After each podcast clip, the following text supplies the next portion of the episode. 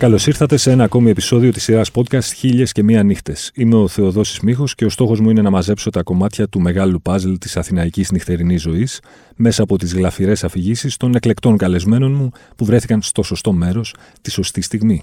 Για να μας ακούτε, ακολουθήστε τη σειρά «Χίλιες και μία νύχτες» του One Month σε Spotify, Apple Podcasts και Google Podcasts. Μαζί μου σήμερα ο επί σειρά ετών αρχισυντάκτης του Αθηνοράματος, τώρα πια στο τμήμα επικοινωνίας και ανάπτυξης του Ιδρύματος Μποδοσάκη και φυσικά ήταν και είναι μέλος της Ελληνικής Ακαδημίας Κινηματογράφου και της Πανελλήνιας Ένωσης Κριτικών Κινηματογράφου. Κυρίες και κύριοι, ο Γιάγκος Αντίοχος. Καλώς ήρθες, Γιάγκο. Καλώς σας βρήκα. Το τιμόνι είναι στα χέρια σου. Ελπίζω να είσαι έτοιμος να μας πας μια βόλτα στο χρόνο και στο χώρο. Μια φορά και έναν καιρό ήταν ο Γιάγκος Αντίοχος σε ένα live στις Τρύπες το χίλια εννιακόσια ενενήντα τρία στο Ρόδον. Ε, νομίζω ότι το σκέφτηκα πολύ, γιατί αν έχω δει και αν έχω δει πράγματα. Και το πρώτο είναι ότι για μένα η πιο συναρπαστική εμπειρία, η έξοδος ή ε, βίωμα είναι η συναυλία. Ε, νομίζω ταιριάζουμε σε αυτό. Το, ε, το δεύτερο είναι ότι είναι μια εμπειρία που με καθόρισε σαν άνθρωπο στην πορεία μου από εκεί και πέρα. Είμαι τρίτη γυμνασίου. Είμαι ένα πολύ ήσυχο παιδί, πολύ μαζεμένο στο γυμνάσιο, ένα δύσκολο γυμνάσιο, με πολύ συντηρητικούς καθηγητές, με πολύ, πολλές αποβολές, με πολύ έτσι εβδομήντα θα έλεγα νοοτροπία. Παρότι βρισκόμαστε το χίλια εννιακόσια ενενήντα ένα ενενήντα δύο ενενήντα τρία, ε, είναι λίγο ένα απομεινάρι έτσι της παλιάς Ελλάδας, το, το γυμνάσιο που πήγαινα, το δεύτερο γυμνάσιο. Καμία σχέση με το τέταρτο λύκειο που ακολούθησε. Ε, και φοράω τις Martins μου. Μαζί με τους φίλους μου από το Χαϊδάρι ξεκινάμε και πηγαίνουμε στη Μάρνης με το λεωφορείο, με το οκτώ είκοσι δύο. Και μόλις έχουν κυκλοφορήσει τα εννιά πληρωμένα τραγούδια και υπάρχουν τα παλιά, το εδώ, τα παλιότερα, τα παλιότερα κομμάτια, το, το Magic Bass, όλα, όλα, όλα, όλα τα παλιά τραγούδια και ξεκινάνε όλοι το «Δε χωράς πουθενά». Ε, μιλάμε, νομίζω ότι στο Ρόδον πρέπει να είχε δώδεκα μποφόρ. ε, άρχισε να κουνιέται το, το σύμπαν. Δεν έχω, νομίζω ότι δεν έχω ξαναδεί συναυλία στο, στην οποία να μην κάθεται άνθρωπος. Oh. Νομίζω ότι υπήρχε άνθρωπος να καθίσει. Και γινόμαστε ένα. Mm-hmm. Τώρα, νομίζω ότι γι' αυτό το κάνεις κιόλας. Δηλαδή, νομίζω ότι αυτό το podcast έχει ένα, ένα ενδιαφέρον, ότι οι νύχτες έχουν πολύ μεγάλη σχέση με τις μέρες. Γιατί οι νύχτες, αν τις δεις ξεκομμένα από την υπόλοιπη ζωή και από το περιβάλλον, το context που λέγαμε στα αγγλικά σπουδές μας, ε, δεν έχει καμιά ιδιαίτερη σημασία. Βγαίνεις, πίνεις ποτά, γνωρίζεις κόσμο, ναι, αλλά η νύχτα είναι ένα πολιτισμικό γεγονός. Είναι ένα πολιτισμικό βίωμα. Ε, απάβγασμα όλης ζωής, mm. που το βράδυ βγαίνεις, συναντάς άλλους ανθρώπους με τους οποίους συνήθως έχεις την ίδια ταυτότητα. Για να πάμε και τώρα στις θεωρίες ταυτότητας, είτε αυτός λέγεται indie, είτε λέγεται metal, είτε λέγεται rave παλιότερα, είτε λέγεται beat, είτε λέγεται οτιδήποτε μπορείς να φανταστείς, οποιαδήποτε ταμπέλα. Και υπάρχει και ένα ευρύτερο κοινωνικό στάτους. χίλια εννιακόσια ενενήντα τρία για, για την ακρίβεια είναι που ε, έχει αλλάξει, φεύγει ο Μητσοτάκης, έρχεται το Πασόκ και ξεκινάει αυτή η άνοδος του ελληνικού ονείρου. Εκεί ξεκινάει ουσιαστικά το ελληνικό όνειρο. Αρκετά λεφτά, πολύ κλαμπ, πολύ πόρτα, πολύ νεοπλουτισμός, πολύ μπουκάλι, πολύ επίδειξη, ε, πολύ κλικ, πολύ διάφορα πράγματα, και υπάρχει ένα κομμάτι της κοινωνίας που βλέπει τα πράγματα αλλιώς. Ναι. Ε, γι' αυτό κιόλας ε, μιλάω για, τις, ε, για αυτή τη συναυλία στις Τρύπες, γιατί στα δεκαπέντε ε, επέλεξα. Mm. Δηλαδή δε, δεν πήγα με το κομμάτι που, που ήθελε και μας έλεγε ότι παιδιά, πάρτε ένα καλό αυτοκίνητο, ε, κλείστε ένα μπουκάλι μπροστά, ε, βρείτε μια γυναίκα και κάντε δώδεκα παιδιά γρήγορα και τα λοιπά, και βρείτε μια καλή δουλειά και τα λοιπά. Ε, αλλά του να κάνουμε αυτό που πραγματικά θέλουμε και αυτό που πραγματικά είμαστε. Mm. Κοιτώντας, πολύ βασικό, πάντοτε στη Δύση. Πάντοτε δηλαδή προς το τι γίνεται στην Αμερική, στην Αγγλία, στη Γαλλία, στη Γερμανία, ε, παν, με, με το βλέμμα μας στραμμένο πάντοτε εκεί και όχι στην Ανατολή. Mm-hmm. Ε, όχι σε μια... Ε, και, και, και τόσο στα Βαλκάνια. Mm-hmm. Αν και μετέπειτα υπήρξε μια καινούρια ματιά στα Βαλκάνια, mm-hmm. η οποία την, την βιώνουμε τώρα, με όλο αυτό που βλέπουμε, την παράδοση και την... Ε, το, ο κόσμος ασχολείται με τους παραδοσιακούς χορούς, με, τα, με τις ζαμπούνες κτλ. Αλλά είναι με ένα πολύ διαφορετικό τρόπο από ό,τι το λέω εγώ τώρα. Οπότε, χίλια εννιακόσια ενενήντα τρία στις Τρύπες ε, γίνεται το, θα έλεγα, το βάπτισμα του πυρός. Γιατί τότε εμείς γράφαμε κασέτες. Πηγαίναμε στο δισκάδικο και λέγαμε στο τοπικό δισκάδικο, ελπίζω να μην ακούνε δισκογραφικές. Έχει παραγραφεί το αδίκημα. Αυτό ήθελα να σου πω. Έχει παραγραφεί το αδίκημα. Πήγαινε σε μια λίστα γραμμένη με στυλό και έλεγε: Θέλω. Μα κύριε, λέει, δεν χωράνε αυτά. Είχε διαφορετική χρέωση η εξηντάρα και διαφορετική ενενηντάρα. Έβαζε τα pick-up και γέμιζε τις ντι ντι κέι. Και μετά εσύ αυτή που έγραφες και πλήρωνες τότε, δεν θυμάμαι, ήταν πόσο, χιλιάρικο, ενάμιση, δεν θυμάμαι, θυμάμαι γιατί, κάποια χιλιάρικα, κάποιες δραχμές. Μετά πήγες και την έγραφες και συνήθως την κοπελιά πρώτα που σου άρεσε, έτσι, με μια καρδούλα και τα λοιπά και αφιερώσεις, mm. και μετά στους κολλητούς σου. Η εξέλιξη του Αγγελάκας σ' αρέσει? Δεν θα, θα έλεγα ότι είναι αρκετά αξιοπρεπής, uh-huh. αλλά δεν του γούστου μου. Okay. Τον άκουσα πάλι, πήγα στο Χελμό Φεστ, uh-huh. γιατί τριάντα χρόνια μετά, ακου, ακου, στο είπα, εξακολουθώ να είμαι στη φάση, μέσα οικά παλέμαχος φασέος, ε, προσπαθώντας να είμαι με το παλμό και, τις, και τον πιο πιτσιρικάδων, αλλά κυρίως με το που πάει... Που, τι ακούει ο κόσμος, ποιο, ποιο είναι το ζωντανό κομμάτι της κοινωνίας. Mm. Τον είδα στο Χελμό, εντάξει, ε, έχει απομακρυνθεί. Νομίζω ότι οι, οι Τρύπες ήταν κάτι πάρα πολύ ξεχωριστό. Mm. Ήτανε το μη, ε, ήταν η δική μας Gang of Four, ήταν η δική μας, δεν ξέρω, ήτανε, ήτανε μια μπάντα η οποία αφ, έχει αφήσει ανεξίτηλο το, το αποτύπωμα και θα πρέπει... να το ξανασκεφτεί, νομίζω, ο Πάπης Παπαδόπουλος, που νομίζω ότι είναι ο μόνος που δεν θέλει, και να μας κάνουν τη χάρη για ένα μεγάλο live. Ο Γιάννης θέλει. Εγώ πιστεύω ότι ο Γιάννης θέλει πιο πολύ από τον Πάπη. Ο Γιώργος, ο Καράς. Δύσκολος και αυτό. Είναι όλοι, είναι όλοι, είναι όλοι δύσκολοι. Είναι στην όλοι... πραγματικότητα, με το χέρι στην καρδιά, θα ήθελες όντως να επανενωθούν οι Τρύπες ή... Εντάξει, εφόσον έχεις το βίωμα, εφόσον τους είχες δει και ξέρεις τότε που ήσουν και εσύ νεότερος και αυτοί νεότεροι και στα πολυγκάζια τους. Θα είναι ένα ξαναζεσταμένο φαγητό όμως τώρα. Θα είναι σίγουρα ένα ξαναζεσταμένο φαγητό. Θα είναι σίγουρα ε, κάτι το οποίο δεν θα, έχει, δεν θα συγκρίνεται με αυτό, mm. αλλά θα είναι κάτι που θέλω έτσι, να, να κρατήσω ως σβήσιμο, ναι, αυτής της εμπειρίας. Θα το ξαναζήσεις άλλη μια φορά. Γιατί πέφτουμε στη λούπα, τουλάχιστον έτσι, μεγαλύτερη, σαράντα συν, mm. ε, της νοσταλγίας. Νομίζω για μένα η νοσταλγία είναι το χειρότερο μοντάζ. ε, μοντάρουμε... τα πράγματα που μας αρέσουν, mm-hmm. και ξεχνάμε το, για παράδειγμα, πόσο μίζερη ήταν η νύχτα στα ενενήντα. Ήταν, αυτό θα σου λέγα. Σε, σε ποιο επίπεδο ήταν διαφορετική σε σχέση με τη σημερινή, ας πούμε? Είχες πάρα πολύ λιγότερες επιλογές.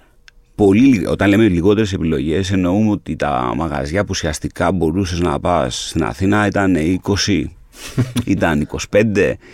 Και να μην φας πόρτα, να περάσεις καλά, να ακούσεις μια μουσική της προκοπής. Mm. Θα, θα μου πεις ότι αυτά τα μαγαζιά ήταν πραγματικά ζωντανά. Mm. Δηλαδή, για μένα το, το μαγαζί που με έχει έτσι καθορίσει, και πάλι, πάλι πηγαίνουμε πολιτισμικά, ήταν το Μάτ στη Σύγκρου.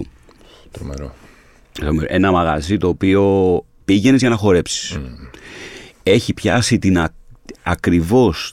Το, την ακμή του indie, του shoegaze και ό, όλου αυτού του κινήματος, την εποχή που συμβαίνει στη Μεγάλη Βρετανία, ακριβώς παράλληλα. Έχει βοηθήσει πάρα πολύ ότι έχεις ε, το Ρόδον εφ εμ τότε. Έχει βοηθήσει πολύ ότι ακόμα και ο Rock εφ εμ τότε αναγκαζόταν ε, να τραβηχτεί. Mm. Οπότε είχες ε, δύο, δύο ζωντανά ραδιόφωνα και είχες ένα εμ τι βι το οποίο πραγματικά ναι, ήταν στα... Ήταν στα, στα... στα... Οπότε ε, ε, έβλεπες Alternative Nation, mm. και πάθαινες, σημείωνες, ήσουν και σημείωνες και έλεγες θέλω αυτό και αυτό. Οπότε έχει πιάσει ακριβώς εκείνη τη στιγμή το, το στίγμα της εποχής. Ναι. Και κοιτάζεις τη Δύση κιόλας. Ε, και, και έχει και ένα άλλο, για να πούμε την αλήθεια. Έχει ένα non-binary mm-hmm. πολύ πριν από, από αυτό που ζούμε τώρα. Δηλαδή, δεν έχω σκεφτεί αυτό. Ε, ναι, ότι ε, μπορούσε ένας άντρας να φιλήσει έναν άντρα στη μέση τη, της πίστας mm-hmm. χωρίς αυτό το μαγαζί να είναι gay club. Mm-hmm. Ήταν ένα club που πηγαίναμε όλοι, δεν είχε όλες ταυτότητες. Ήτανε πολύ μπροστά για την εποχή του, γιατί μιλάμε για μια πολύ πιο συντηρητική ε, εποχή, στην οποία υπήρχαν είτε τα, τα gay club είτε τα gay friendly που βγήκαν μετά, το οποίο και αυτό, αν είναι δυνατόν τώρα να, να, να πρέπει να υπάρχει ο ορισμός gay friendly για να μπορείς να φιλήσεις το αγόρι σου ή την κοπελιά σου. Ε, μιλάμε για πράγματα πολύ, πολύ πίσω, αλλά τέλος πάντων το μαντ ήταν ένας χώρος ελευθερίας, χορού και, και καλοπέρασης, μαζί με καλή μουσική, μουσική θα μπορούσα να πω εκείνη τη στιγμή. Και για, από εκεί και πέρα υπήρχε το, το Mo Better που, ε, το οποίο ήταν ε, ό,τι και αν έκανες ήταν το, σαν να πήγαινες στο σπίτι σου. Δηλαδή ε, πήγαινες ε, είτε έτρωγες είτε βαριόσουνα είτε ξεμείνεις στο σπίτι τέσσερις ώρα το πρωί. Έτσι. Πήγαινες εκεί και υπήρχε μια ζεστή αγκαλιά που σου έλεγε έλα εδώ να χορέψουμε Μαντόνα και Σεπούλτουρα και θα περάσουμε ωραία και θα πιούμε ποτά και θα είμαστε όλοι μια παρέα, ε, χωρίς αγριάδες, με ένα εξαιρετικό coolness, εξαιρετικό coolness. Πράγματα που λείπουν, έννοιος ασφαλής. Ναι. Πράγματα που λείπουν από ε, ε, την, ε, την Αθήνα ε, πια. Το, δηλαδή το, το τόσο πολύ coolness. Mm-hmm. Αλλά νομίζω ότι είχε να κάνει με ότι υπήρχαν περισσότερα λεφτά. Ναι. Υπήρχε περισσότερη άνεση στον κόσμο, λιγότερο άγχος. Το ότι τότε ήταν οι, οι φυλές εντός εισαγωγικών έτσι, πιο ευδιάκριτες. Ενώ τώρα ας πούμε δεν είναι θεωρώ. Δηλαδή τώρα... Τότε μάλλον μπορούσες να καταλάβεις από το ντύσιμο μέσα σε άκρες. Έπαιρνες μια ιδέα για το τι, τι κουμάς είναι ο άλλος. Τώρα μπορεί κάλλιστα να δεις έναν άνθρωπο με τατουάζ από πάνω μέχρι κάτω και ο αγαπημένος του καλλιτέχνης να είναι ο Παντελίδης, ας πούμε. Αυτό περιπλέκει καθόλου τα πράγματα. Τα, τα ομορφαίνει, ξέρω εγώ, αυτή η ελευθερία. Τα κάνει πιο βαρετά. Τι τα κάνει, κατά τη γνώμη σου? Ε, πάντα ένα νόμισμα έχει δύο όψεις. Επειδή ήμουν και εγώ ένας άνθρωπος ο οποίος δεν ανήκα ακριβώς σε φιλή. Mm-hmm. Δηλαδή, μπορεί να φοράγα την μπλούζα της Arsenal, της αγαπημένης μου ομάδας και να πήγαινα των μεγαλύτερων losers που υπάρχει σε αυτόν τον κόσμο ε, και να πήγαινα μετά στο MAD και να έφευγα μετά να πάω transmedia στον Άλυμο που είχε πάρτι πάνω στη, στην πλάζ. Μιλάμε για μυθικές εποχές, έτσι. Ε, και μετά να φύγω και να, και να πάω ας πούμε στον Γκούρου, σε, δηλαδή σε, σε άλλα πράγματα πολύ διαφορετικά μεταξύ τους. Στο Μέμφις μπορείς να πας και μετά να πας σε κάτι άλλο κοντά, ε, ε, οπότε εγώ δεν άνοικα ακριβώς σε, σε μία φυλή, δηλαδή που πήγαινα συνέχεια σε στάνταρ μαγαζιά, αλλά υπήρχε μια, υπήρχε μια alternative, mm. ένα ελεκτική τα, ταυτότητα. Το, το πρόβλημα τώρα νομίζω είναι ότι τα παιδιά έχουν τόσο πρόσβαση στην πληροφορία, τεράστια. Δηλαδή μπορείς την, την ώρα που κυκλοφορεί ένας δίσκος, δηλαδή, δεν μπορούν να καταλάβουν τι σήμαινε για μας. Να περιμένεις έτσι για να, να τον ακούσεις. Ακρι... Τι, τι σήμαινε να περιμένεις, να βρεις τα λεφτά να πάρεις το βινίλιο mm. ή κάποιος να γράψει την κασέτα. Ε, βγαίνουν πριν κυκλοφορήσει ο δίσκος πια στο YouTube και στο mm. Spotify. Έχουν απίστευτη πρόσβαση και αυτοί βαριούνται. Βαριούνται. Ε, και το έχω δει πολύ και τη νύχτα βαριούνται. Δηλαδή βγαίνουν έξω και βαριούνται. Βγάζουν φωτογραφίες για να, για να το ανεβάσουν στο Instagram. Δηλαδή βαριούνται. Και υπάρχει γενικά μια απίστευτη βαρεμάρα. Νομίζει ο κόσμος ότι στα είκοσι τα έχει ζήσει όλα. Mm-hmm. Εγώ με σαράντα πέντε είχα γενέθλια πριν από μερικές μέρες και πραγματικά πιστεύω ότι δεν έχω ζήσει τίποτα. Mm. Ε, και πιστεύω ότι τα πράγματα υπάρχουν πάρα πολλά περισσότερα να ζήσουμε και ότι αυτή η πόλη, την οποία την αγαπάω ασύλληπτα, νομίζω ότι είναι η καλύτερη πόλη του κόσμου. Αλήθεια. Ναι, ναι. Υποκειμενικό ότι έχει μια ζωντάνια ασύλληπτη, μια ενέργεια ασύλληπτη μέσα από την τοξικότητά της και μέσα από τη ναι. βρωμιά της. Το βλέπεις μισογεμάτο δηλαδή το ποτήρι ναι. της Αθήνας. Ε. Ναι. Γιατί πάντα ό,τι και να κάνεις αυτή την πόλη θα βρεις μερικούς που είναι στην διαφάση με σένα mm-hmm. και θα οδηγηθείς σε περίεργα μονοπάτια. Δηλαδή Δευτέρα, Δευτέρα τρεις ώρα το πρωί θα μπορεί να βρεθείς σε ένα μαγαζί μέχρι τις πέντε και να είναι μέσα είκοσι άτομα mm. ε, και να πίνεις και να μην τους ξέρεις και να τους γνωρίσεις και πράγματα που είναι πάρα πάρα πολύ δύσκολα στο εξωτερικό. Mm. Πάρα πολύ δύσκολα. Και ειδικά στη Δυτική Ευρώπη που όλα πια είναι πολύ προγραμματισμένα. Όλα είναι, δηλαδή πήγα στο Άμστερνταμ πέρσι σε ένα μουσικό φεστιβάλ στην Ολλανδία και πέρασα από το Άμστερνταμ και πραγματικά λέω δεν είναι δυνατόν. Ξέρεις, τι, τι εννοούσε ο, ο Αγγελάκας όταν έγραφε Λονδίνο, Άμστερνταμ, Βερολίνο. Αποκρίνεται να ήταν αυτό το ξενέρο το πράγμα. Δηλαδή, παιδιά, ελάτε λίγο στην Αθήνα να περάσετε άμα είναι έτσι. Απ' την άλλη, το... δεν χορεύει πια τόσο πολύ ο κόσμος. Ναι, ισχύει. Ισχύει. Δεν βγαίνει για χορέψη. Κινηματογραφική είναι η νύχτα της Αθήνας και στο ρωτάω γιατί έχεις και την ιδιότητα, είσαι και μέλος της Ακαδημίας και της Πανελλήνιας Ένωσης Κριτικών Κινηματογράφου. Οπότε ξέρεις από κινηματογράφο. Γράφω και κριτικές ακόμα. Είναι προσπαθώ. Κινηματογραφική νύχτα της Αθήνας και ε. η Αθήνα εν γέννη. Είναι, γιατί η Αθήνα είναι πιο όμορφη τη νύχτα. Ναι. Τι, έχετε δει καμιά ταινία που να γυρίσει στην Αθήνα που να γυρίσει τη μέρα? Ελάχιστες. Σωστό, αφού είναι πιο άσχημη πόλη του κόσμου. Οπότε όταν νυχτώσει αυτή η πόλη γλυκαίνει κατευθείαν. Mm-hmm. Γίνεται πιο ζεστή, γίνεται πιο όμορφη. Mm-hmm. Όλοι αυτοί που έχουν προσπαθήσει να την κινηματογραφήσουν, την έχουν κινηματογραφήσει κυρίως βράδυ. Έτσι. Mm-hmm. Ο πρώτος Άργυρης Παπαδημητρόπουλος, Κάπα σαράντα τέσσερα, mm-hmm. τελευταία σκηνή στο Wasted Youth. Ε, καλά δεν μιλάμε για, το, για τους αισθηματίες, δεν μιλάμε για, δεν μιλάμε για Νικολαίδη, δεν μιλάμε για τέτοια πράγματα. Δηλαδή ακόμα και ο, και ο Νικολαίδης προσπαθούσε να το απομόνωνε. Mm-hmm. Πήγαινε σε νεοκλασικά, πήγαινε σε, σε μικρές νησίδες για να μπορέσει να φύγει από αυτή τη ζωφύλα. Mm-hmm. και, και όταν πια ερχόταν στην πόλη, ερχόταν μόνο να το δει ως δυστοπία. Mm-hmm. Γιατί και ο ίδιος ήταν αναχωρητής, έτσι. Να πούμε την αλήθεια, και ο ίδιος ήταν κάπου στην Κηφισιά. Στη, στην κλασική αυτή την ξακουστή τη βίλα και δεν έβγαινε ποτέ. Και δεν έβγαινε ποτέ. Μίλαγε, λέει, υπάρχουν εφήμες οι οποίες λέγανε ότι μιλάγε με ένα μικρόφωνο και δεν, δεν έβγαινε καν το δωμάτιό του. Ξέρεις, αυτά τα urban legends, για αυτά ζούμε. Ε, ναι, για, ναι, ναι. για τον Αγγελόπουλο. Η πιο εμβληματική, έτσι, η πιο χαρακτηριστική μάλλον περίπτωση ταινίας που να έχει αποτυπώσει την αθηναϊκή νύχτα. Ή ένα τοπ θρι, ας πούμε. Ποιες θα διάλεγες? Με φέρνει σε, σε, σε δύσκολη...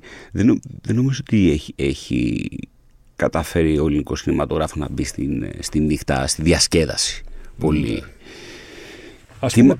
ας πούμε τρεις ταινίες που να έχουν αποτυπώσει την αθηναϊκή πραγματικότητα γενικά, ξέρω, με κάποιο τρόπο, έστω πτυχές της, που να τις έχουν, να την έχουν, να τις έχουν αποτυπώσει σωστά. Ναι.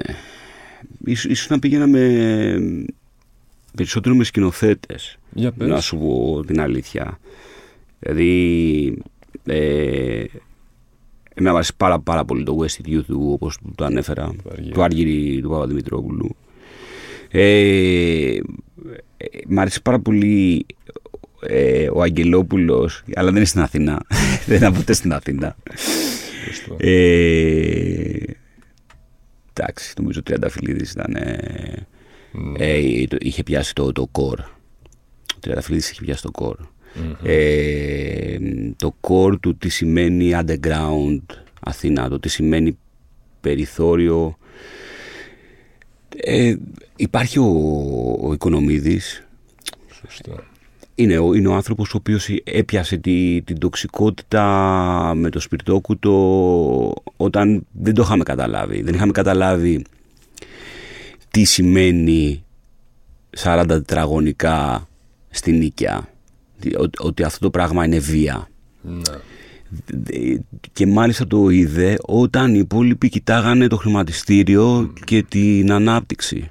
Αυτός κοίταζε αλλού, κοίταζε στο μικροαστισμό και στην τοξικότητα και, και γι' αυτό ο Γιάννης, ό,τι, ό,τι και να γίνει, ό,τι και να λέμε, ε, το σπιρτόκουτο είναι, είναι ορόσημο. Ναι, βέβαια.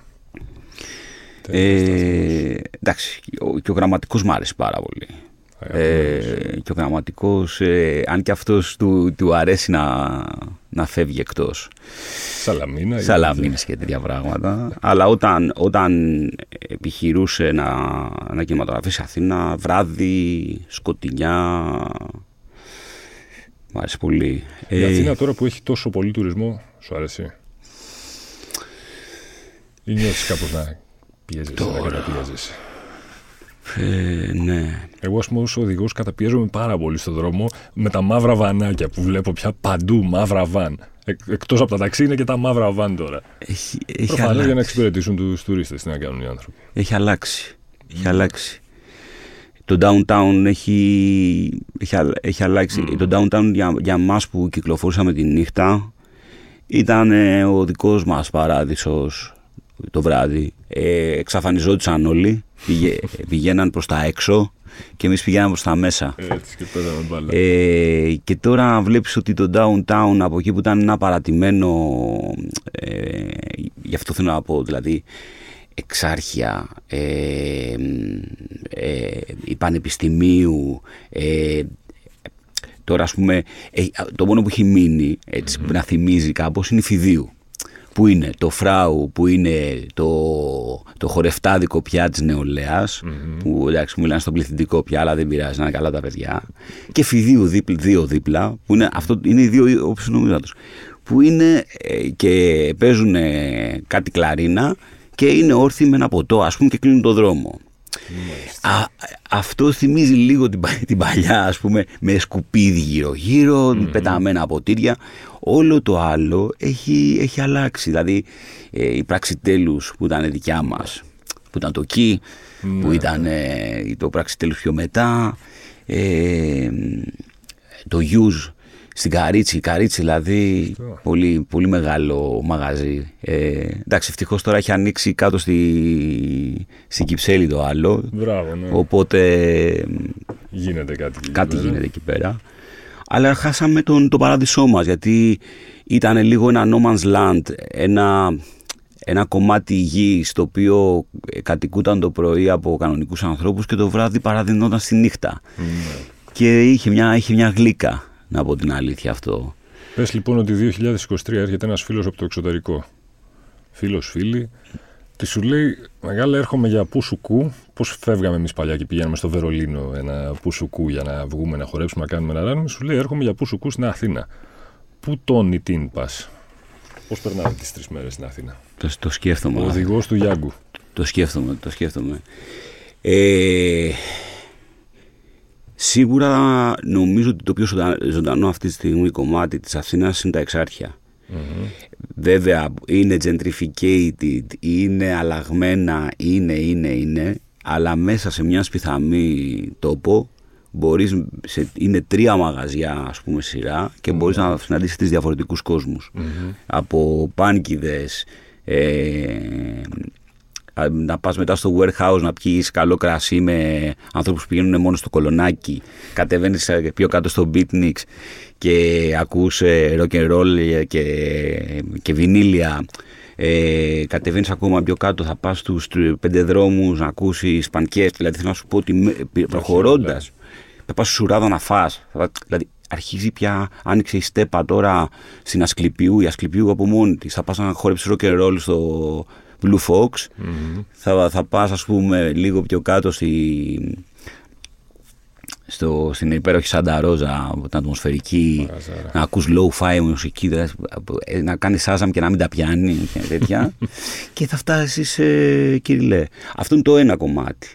Άμα θα μου πεις πού θα πάμε να χορέψουμε, αυτό είναι το ζήτημα, δηλαδή έχουμε mm-hmm. φτάσει τώρα στο πού θα πάμε να χορέψουμε, το οποίο είναι πολύ δύσκολο πια κομμάτι ε, της Αθήνας, δηλαδή Είπα, είπα το Φράου, ε, αλλά παλιότερα υπήρχαν μαγαζάκια, τα μαγαζιά ήταν περισσότερο για χορό. Δηλαδή θυμάμαι mm-hmm. το σκουφάκι στον Γκάζι, λέω το τώρα, όταν πριν γίνει, όταν έγινε ένα ξύλινο πάτωμα, πηγαίναμε για να χορέψουμε. Mm-hmm. Ε, ά, άκυρα μαγαζιά στη μέση του πουθενά που πήγες να χορέψεις. Τώρα δυσκολεύομαι. Κουκάκι θα πήγαινε οπωσδήποτε για μπειραρίες. Mm-hmm. Δηλαδή ε, να πάω ε, στρακαστρούκα, blame the sun, να κατέβω κάτω στα άλλα τα παιδιά. Την ξεχνάω τώρα, γιατί το άλλο το tap room που είναι από την κάτω μεριά, που είναι, οι πειραρίες είναι καταπληκτικές. Ε, Πού άλλο θα, που θα, θα πήγαινα. Φαγητό. Φαγητό. Άλλο δύσκολο task. Πολύ δύσκολο task. Πού θα βρεις αυτό το ανάμεσα στην ταβέρνα και το μουσακά και στο γκουρμέ. Γιατί το... μην πληρώσεις και τα, α, τα κερατά σου. Αυτό. αυτό. Yeah. Νομίζω πάλι η λύση είναι κάπως Εξάρχεια και μετά η λύση νομίζω είναι Βοτανικός. Ε, δηλαδή Θεσσαλός, Λάικα, Ραφίκη, αυτό εκεί πέρα το τέτοιο, σε ένα αξιοπρεπές, δηλαδή είτε θα πας στη Λάικα που έχει καλό φαΐ mm-hmm. και θα σου βάλει, δηλαδή είναι, αυτό μου αρέσει, τα πιο κουλά κόνσεπτ που υπάρχουν σε αυτή την Αθήνα, που σου λέει, δηλαδή νομίζω ότι τώρα σύντομα είχε δύο μέρες που έβαζε post-punk σε βινήλια και έτρωγες ας πούμε χοιρινό με μανιτάρια ας πούμε και τέτοια. Και θα πας στο Θεσσαλό και Δευτέρα βράδυ έχει live ας πούμε μέχρι τις δύο η ώρα το πρωί. Uh-huh. Έχει, έχει, αυτής, γι' αυτό σου λέω, σου λέω ότι έχει αυτή πολύ ασύλληπτο πλούτο. Εντάξει και φυσικά το Batman θα πας. Βέβαια στον Batman, να, αυτά, αυτά τώρα σκέφτομαι. Θα πήγαμε στον Batman μία η ώρα mm-hmm. και είναι τίγκα στα πιτσιρίκια. είκοσι είκοσι πέντε χρονών. Πρώτα απ' όλα στο το Batman να πούμε την άλλη. Πήγαινες μία η ώρα για να είσαι μόνος σου. Λες, ναι, ωραία, ναι. Ωραία, θα πάμε μόνος μου. Μία η ώρα το βράδυ, Batman. Τώρα πήγαμε και ήταν γεμάτο α, για να ζήσουν την εμπειρία του Batman mm-hmm. από παιδιά τα οποία δεν καπνίζανε, δεν πίνανε. Δηλαδή, να σε ρωτήσω κάτι, γιατί πας αυτό το μαγαζί. Δηλαδή, για να βγάλεις μια τέτοια, βγάλεις μια φωτογραφία του Batman, ας πούμε, και να φύγεις. Αυτό το μαγαζί ήταν ε, ηρωικό, είναι ηρωικό με την κλούβα να, να κλείνει και να τους βάζει όλους μέσα εννιά το πρωί και τέτοια πράγματα. Αυτά μένουν στην ιστορία. Ό, όπως λείπουν, λείπουν και τα καλά, πώς θα πω, τα καλά ροκάδικα. Ε, mm. λείπει, λείπει ένα Μομπέτερ. Ναι, ένα Μομπέτερ δεν υπάρχει. Που να είναι φαν και να φέρνει και άλλο κόσμο κτλ. Ε, αλλά εντάξει, νομ, νομίζω ότι... Νομίζω ότι αυτή η πόλη μεταμορφώνεται πολύ γρήγορα ε, και πάντα βρίσκει ο κόσμος, ειδικά στο downtown, τον τρόπο του. Ναι.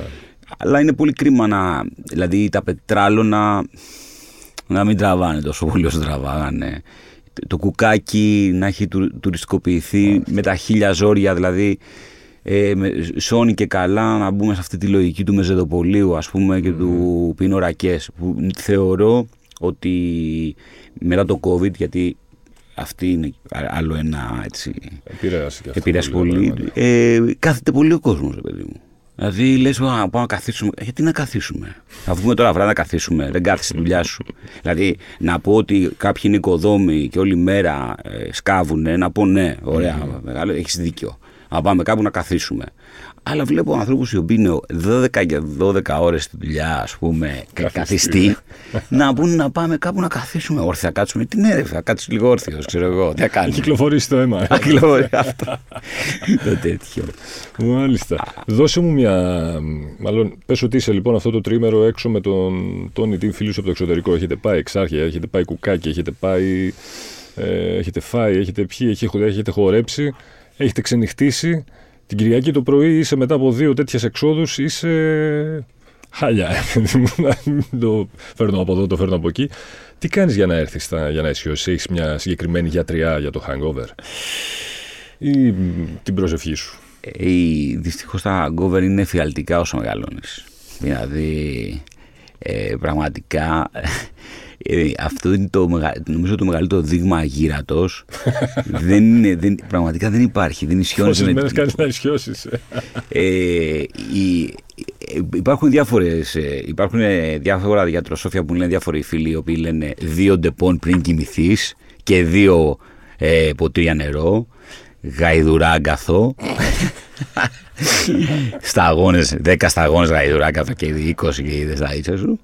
Αλλά νομίζω ότι μετά τραβά, τραβάς ένα μπράντσε, ας πούμε, mm. ε, εξεγυρισμένο και εσύ στην εμπειρία κιόλας του, του, αυτού του, τη μόδα νομίζω που ευτυχώς έφυγε του, του branch, mm. την οποία ήταν, ήταν κυρίως, νομίζω ήταν κυρίως ας πούμε, τα, τα κορίτσια θέλαν, τους άρεσε πάρα πολύ και μετά τραβάγανε και τα αγόρια, λέει οπωσδήποτε το για branch. Ε, και υπάρχουν διάφορα μπραντσάδικα έτσι πολύ συμπαθητικά, ε, αν και εμένα δεν είναι το αγαπημένο μου. Δηλαδή εγώ προτιμώ να πιω ένα καφέ στον ίσιο ενός πλατάνου, να πω την αλήθεια. Αλλά... Έχει πάλι ο δήμαρχος τώρα πλατάνια στην Πανεπιστημίου, ναι, ναι, ναι, ναι. έτσι. Είναι τα πλατάνια, θα μεγαλώσουν κάποια στιγμή. Ελπίζω να μπιζήσουν με, με τους σαράντα πέντε βαθμούς ε, και, Κελσίου που έχουμε. Λοιπόν Γιάνγκο μου, σε ευχαριστώ πάρα πολύ και για τις ωραίες αθηναϊκές ιστορίες. Σε ευχαριστώ και εγώ πολύ για τη φιλοξενία. Μην ξεχνάτε ότι για να μην χάνετε επεισόδιο, αρκεί να βρείτε και να κάνετε subscribe τη σειρά podcast Χίλιες και Μία Νύχτες σε Spotify, Apple Podcasts και Google Podcasts. Ραντεβού την ίδια ώρα, στο ίδιο μέρος, την άλλη Πέμπτη.